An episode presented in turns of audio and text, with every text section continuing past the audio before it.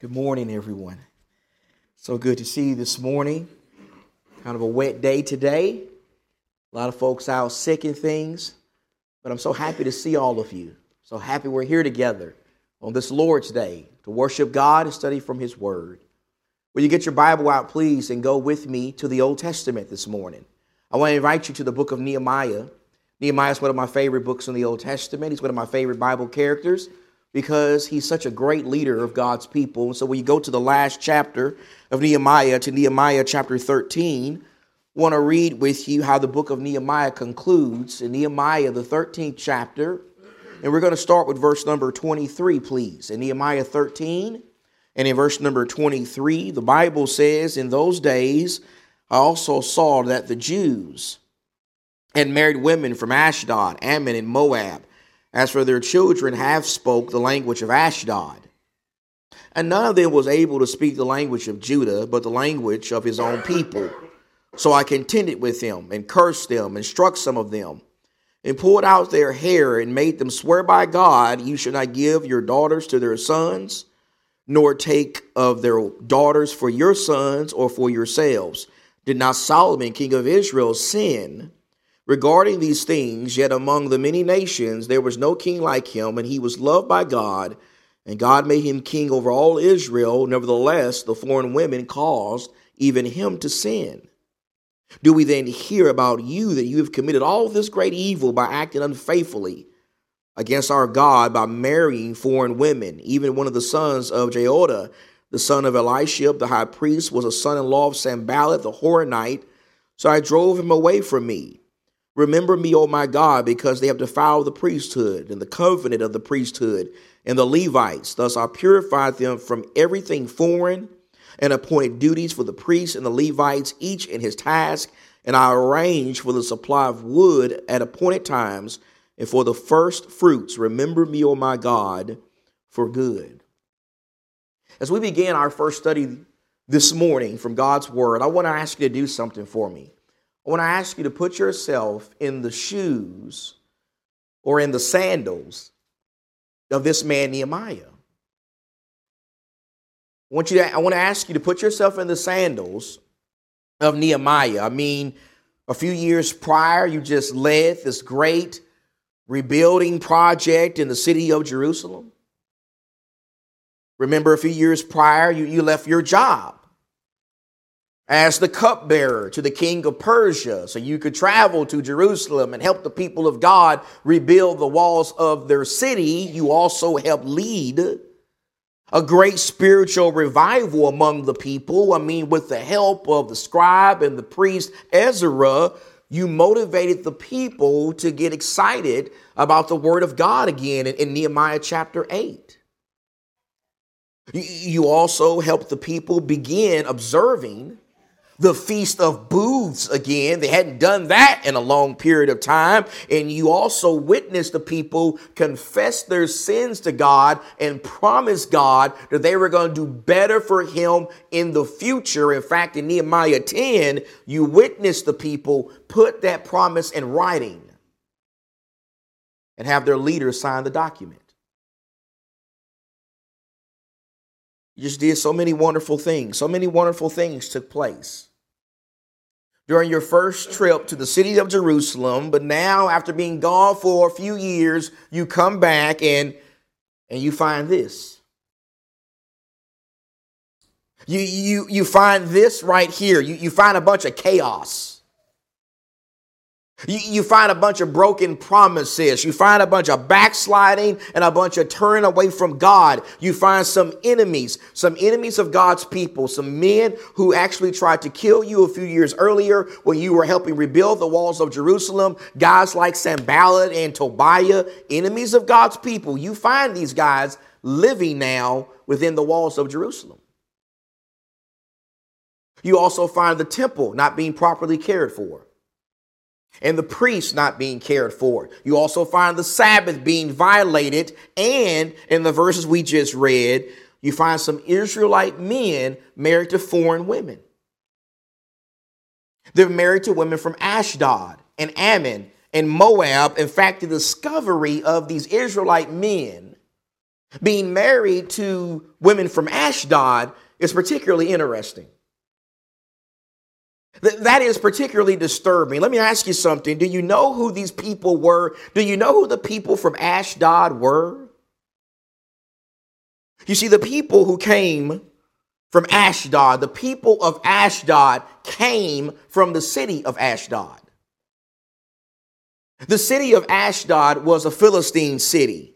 If you remember, the Philistines were heathen, wicked, and idolatrous people who were some of the main enemies of the people of Israel. They were actually the nation who killed the first king of Israel, Saul, and the second king, King David. If you remember, he always went to battle against the Philistines. In fact, before David battled the Philistines, if you remember a guy by the name of Samson, he also battled the Philistines. He went to war against the Philistines over and over again in the time of the judges, the people of God.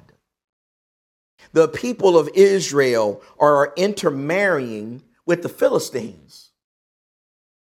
They're intermarrying with some of the most wicked people on the face of the planet, and this was a serious, serious problem. This was a serious, serious problem. It was a serious problem, number one, because God had forbidden it. You see, God had forbidden his people from marrying or intermarrying with the heathen nations. God did that because he didn't want them to lose their identity. He, didn't want them to be negatively influenced. He didn't want them to be persuaded by the heathen nations to go down the path of idolatry and follow after false gods. He also didn't want their children and their grandchildren to be corrupted. In fact, in verse number 24, in verse number 24 of this chapter, notice the Bible says something interesting about these children. The Bible says in verse 24 something interesting about these children who were being born through these forbidden marriages. Notice how in this verse we see that even though the children that were being born through these forbidden marriages were living in the land of Judah, they were actually being raised by their heathen foreign mothers, and they couldn't speak the native language of the Jewish people. They, couldn't speak the Hebrew language. They could not speak the language of the people of God. Instead, the text tells us that these children, these children were speaking the language of Ashdod. They were speaking the language of Ashdod. They were speaking a language that was probably a mixture of Hebrew and Ashdodite. It was a language that originated from a people who rebelled against God and didn't know God and didn't serve God. They were speaking the language of the Philistines, the language of Ashdod. And I want to suggest that the spirit of this language is still a threat to the people of God today. It's still a threat to me and you today. In fact, there are at least three ways. There are at least three ways in which the spirit from the language of Ashdod can negatively impact us, just like it negatively impacted the people of God during the time of Nehemiah. And one way in which the language of Ashdod can negatively impact us today is number one, it can negatively impact our speech. It can negatively impact our language. It can negatively impact the kind of words we speak when the world listens to us. In the case of these children who were being born through these forbidden and foreign marriages, notice the Bible says that when they talked, when they spoke, they spoke the language of Ashdod. They spoke a language that God did not desire. They spoke a foreign language, a language that reflected something. It reflected they were, that they were losing their identity and they were speaking like some people who didn't know God and serve God and love God. It reminds me of what Peter tells us as Christians. In 1 Peter chapter 4 and verse 11. In 1 Peter chapter 4 in verse 11, Peter is speaking to people like the vast majority of us. He's speaking to Christians. And he says in verse 11, whoever speaks is to do so as one who is speaking the utterances of God. Whoever serves is to do so as one who is serving by the strength which God supplies. Peter says that as God's people, when we speak, we need to speak the utterances of God. We need to speak the language of God. That's what Peter says, and Paul would put it this way in Titus chapter 2 and verse 8. Paul says that when it comes to our speech as disciples, as followers of God, our speech needs to be sound. We need to be sound in our speech, which is beyond reproach, so that the opponent will be put to shame, having nothing bad to say about us. Notice what both of these passages tell us about our speech. Notice what both of these passages tell us about our language. Notice how in both of these passages we learn that when it comes to our language, God has expectations. God has expectations for the language of his people. He has expectations for our speech and from the vocabulary that the world hears from us beyond beyond just avoiding curse words and using the Lord's name in vain, the Bible says that God expects our speech to be sound. He expects it to be biblical. He expects it to be unique when compared to the erroneous religious world because it is scripturally proper. That's what Paul is saying there in that verse. The question is does that describe you? Does that describe you in your life right now? Right now, does your language, does your vocabulary reflect the language of Scripture or is it foreign to the Scriptures? Does your language right now sound more like the language of the Bible or does it sound more like the language from Ashdod? Let me tell you how the language of Ashdod sounds today. You want to know how the language of Ashdod sounds today? The language of Ashdod among the people of God today sounds like this it sounds like Christians calling their preacher a reverend. It sounds like Christians calling their preacher a pastor or confusing the work and the vocabulary associated with the work of a preacher with the work of an elder or a bishop or a shepherd in the church, getting those things confused. You speak the language of Ashdod when you confuse the terminology that is uh, ascribed to the preacher and the shepherds in the church, and it also involves using the wrong terminology about being part of the church. You see, if you are a member of the Church of Christ, if you are a member of the Church of the Bible, the church that the Lord built, and someone comes up to you and they ask you, Hey, what church are you part of? If they ask you that and you say, Well, you know what? I'm Church of Christ, or I joined myself to the Church of Christ. If you say that kind of stuff, you speak in the language of Ashdod. You speak in a foreign language. You have failed to understand that if you've been baptized for the remission of your sins, according to Acts 2 and verse 38, you are not a church of Christ. No, you're a member of the church of Christ. You have not joined yourself to the church of Christ. No, you've been added to the church of Christ. The Lord washed away your sins by his blood and he added you to his church. He added you to his body. He added you to his kingdom. And then you decide to join yourself to a local church and be accepted into that fellowship. So that's biblical terminology. That's Bible terminology right there. In fact, speaking of this idea of being in fellowship with a local church or with the church or with the Lord, if you really want to speak the language of Ashdod today, just keep using the word fellowship in the wrong way. Use the word fellowship the way the world uses the word fellowship. Use the word fellowship to talk about recreation and having fun. Use the word fellowship to talk about drinking coffee and eating fried chicken and pizza and, and hot wings with other Christians. Use the word fellowship to describe going hiking and camping and fishing with your brethren. That's how the world uses the word fellowship. That's not how the Bible uses it, though. That's not how the Bible is using it in Acts chapter 2 and verse number 42 where the Bible says the early Christians were continually devoted themselves to the apostles' teaching and to fellowship, to the breaking of bread and to prayers. The word fellowship there is the idea of sharing, joint participation, spiritual communion, involving yourself in a joint participation, sharing communion in a spiritual relationship. Even sharing resources with each other, like we find the Christians doing throughout the book of Acts. The Apostle Paul actually used this word in that very way in Philippians. Look at Philippians chapter 1. In Philippians chapter 1 and verse number 5, in Philippians 1 and verse 5, as Paul speaks to the Philippians, he says, In view of your participation, some translations use the word fellowship in view of your fellowship, Paul says, in the gospel from the first day until now. What is Paul talking about there? Well, he's talking about he's talking about money there. He's talking about how the Philippians shared with him financially.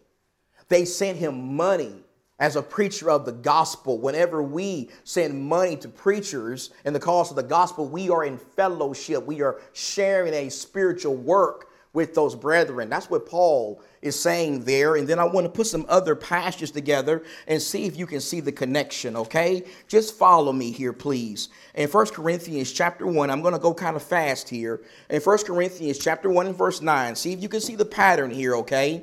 In 1 Corinthians chapter 1 and verse number 9, Paul says that God is faithful through whom you were called into fellowship with his son. You were not called eat hot wings and fried chicken with Jesus.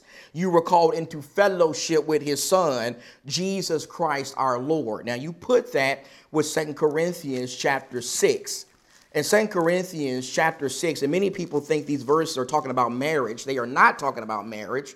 They're talking about how Christians should not be in spiritual fellowship or communion with unbelievers people who are involved in idolatry, people who are not worshiping God correctly, spiritual fellowship. And Paul says in 2 Corinthians 6 and verse 14, do not be bound together with unbelievers, for what partnership, the idea there is fellowship, have righteousness and lawlessness, or what fellowship has light with darkness, or what harmony has Christ with Belial, or what has a believer in common with an unbeliever, or what agreement has the temple of God with idols, for we are the temple of the living God, just as God has said, I will dwell with them and walk among, the, among them, and I will be their God, and they shall be my people. I want to add one more passage to this, okay? Look at First John chapter 1.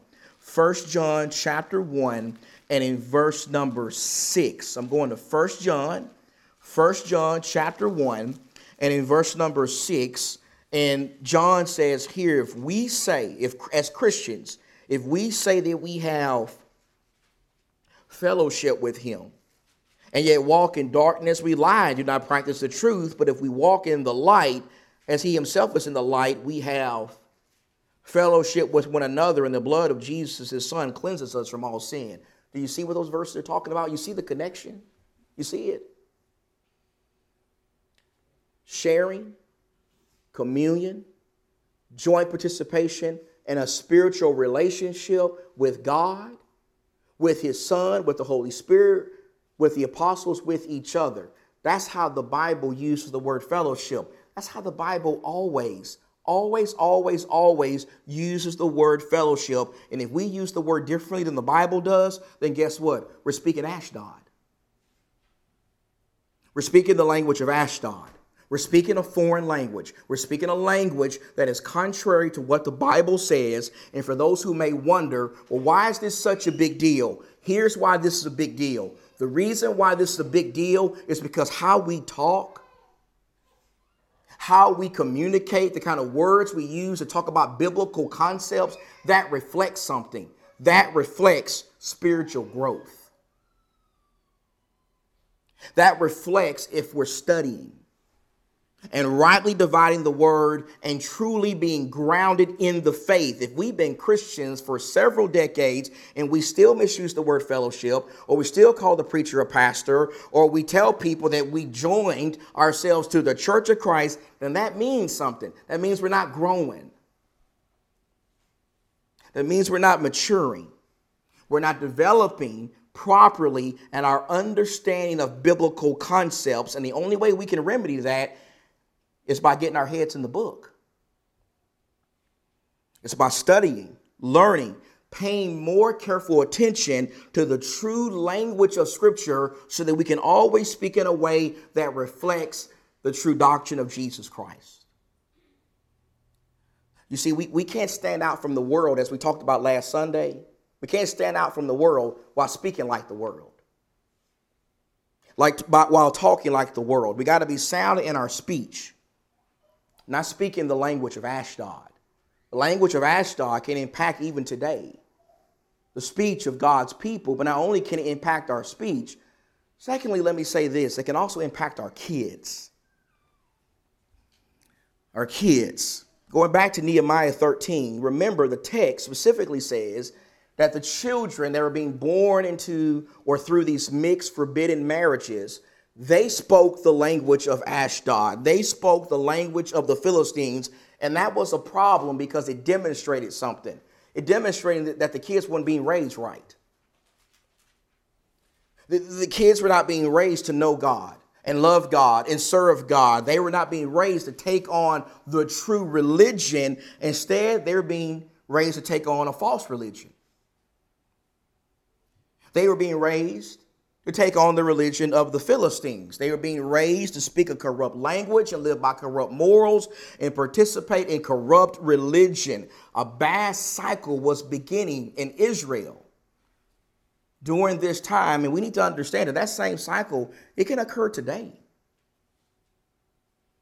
It can occur in families even today. Even today, as parents, we can promote a culture of Ashdod in our homes instead of a culture of God. We can do that when we promote the wrong priorities,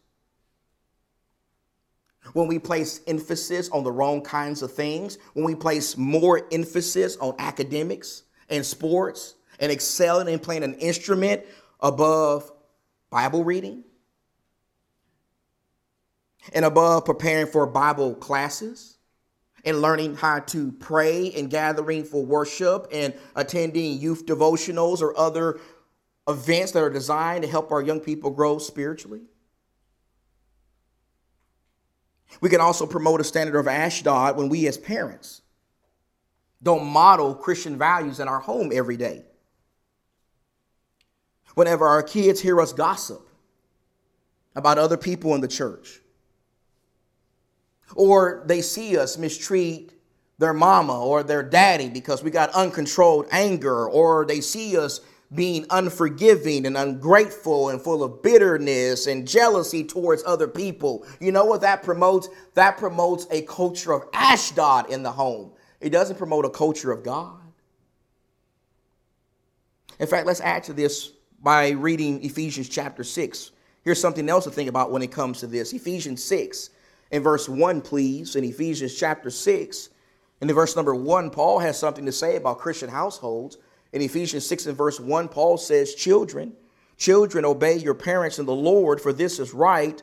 Honor your father and mother, which is the first commandment with a promise, so that it may be well with you and that you may live long on the earth. Fathers, do not provoke your children to anger, but bring them up in the discipline and the instruction of the Lord. Now, notice there how Paul Notice how Paul speaks to two different groups of people there. First, he speaks, speaks to the children, he speaks to young people. Young people who are in a position where they are still under the authority and, and care of their parents. Young people like this right here. Young people like we have all throughout this building. Young people who you need your parents to feed you, to clothe you. You can't even pay your own cell phone bill. He's talking to you. If you're in that category, Paul's talking to you right here. Paul says that young people children need to obey their parents. They need to honor their parents, value their parents, submit to the authority of their parents. Young people need to understand that if you don't respect and obey and submit to your parents, you will never, ever be able to properly do that when it comes to God. This starts in the home. If you want to properly respect God and honor God, and show reverence towards God, you got to first do that with your parents. That's where it starts. And if you don't learn to obey your parents and respect your parents and submit to your parents, you will fail in doing those things towards God when you become an adult.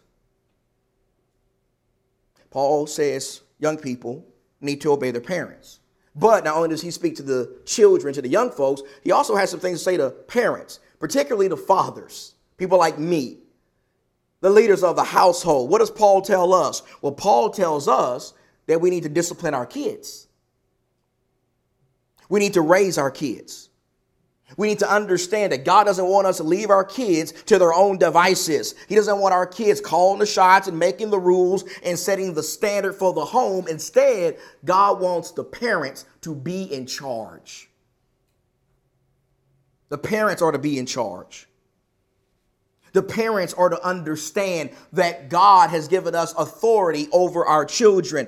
God wants us to uh, embrace that authority. God wants us to lead our kids, teach our kids, discipline our kids in love whenever they engage in destructive behavior. You see, whenever we don't do that, whenever we allow our kids to dishonor us and abuse us and do whatever they want and get away with it, you know what we promoted in our home?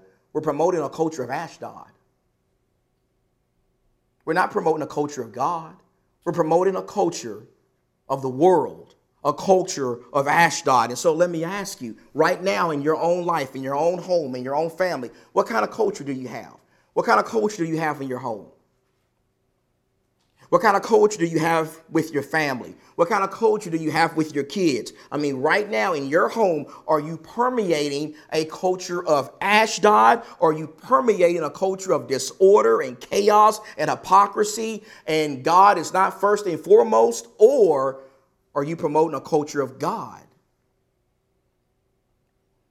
Are you promoting a culture of godliness and godly love? And an environment where children are being raised right. They're being raised to know God, to serve God, and honor God, and obey God. You see, Ashdod, the spirit of Ashdod, it can still impact God's people today. It can impact our speech, and it can impact our homes, our kids. But let me close with this it can also impact, most importantly, God. God, our Heavenly Father.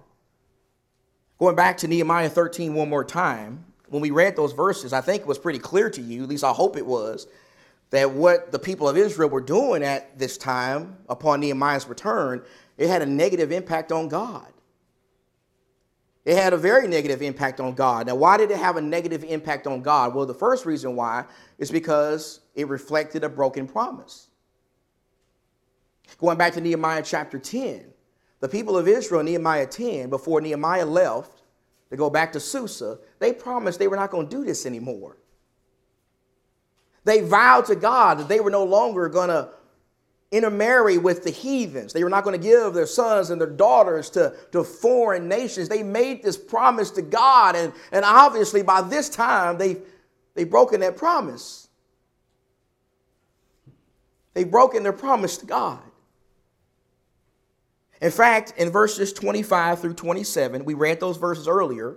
If you were paying attention, and I, and I hope you were, Nehemiah in those verses specifically calls their actions a sin. He says it was a evil, a great evil, a great evil that had followed in the footsteps of King Solomon.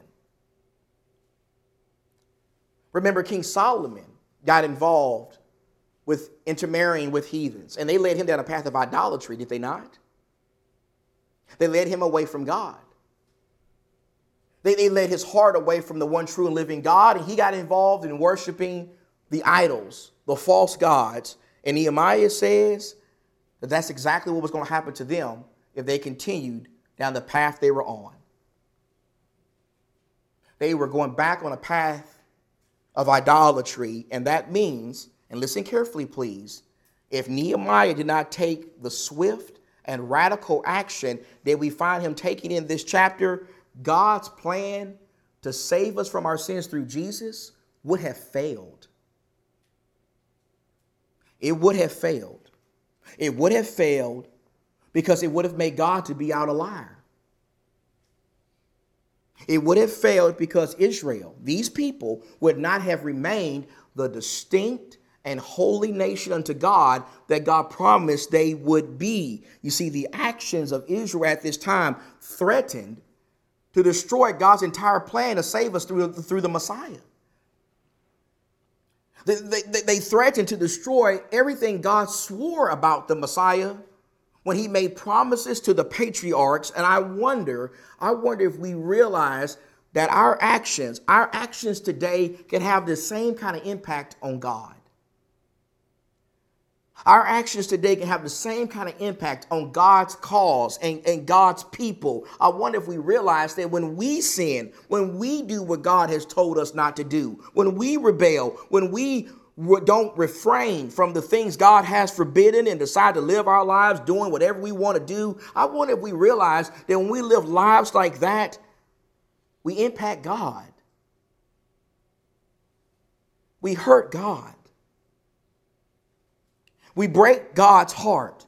We grieve the Holy Spirit. We act unfaithfully and we break our covenant with God. We demonstrate selfishness and a lack of trust in God's wisdom and God's word. We also discourage other followers of God, just like Nehemiah was discouraged when he came back to Jerusalem. You see, what I just want you to see is why we don't live in this time. We don't live in a time of Nehemiah. Even though we don't live in that time, there's so much we can learn from that one verse right there. There's so much we can learn from Israel from this one verse. From this one verse, Nehemiah 13 24, we learn about the importance of sound speech, sound families, and a sound relationship with God. The people of Israel, by this time, according to this verse, they were being more influenced by the people of Ashdod than they were by God. And maybe right now, maybe right now, that describes your life. Maybe right now, as you evaluate your own life, you recognize that you're acting more like a child of Ashdod than a child of God. Maybe you realize you're acting more like a child of Satan than a child of the Heavenly Father. If that's the case, then that can change in the next couple of minutes. If you're a Christian and you haven't been, been behaving as a true Christian, if you're willing to repent and ask God to forgive you, He will forgive you and make a promise to Him that you're going to do better and be willing to keep that promise. Keep your vow to God, or if you are someone who's not a Christian, you never obeyed the gospel, and you want to become a child of God, you can do that in the next few minutes if you're willing to believe in Jesus and repent of your sins and obey his commandment to be baptized for the remission of your sins. So, if there's anyone here this morning who needs to become a child of God or rededicate themselves to God, come to the front right now. Let's stand, let's sing together.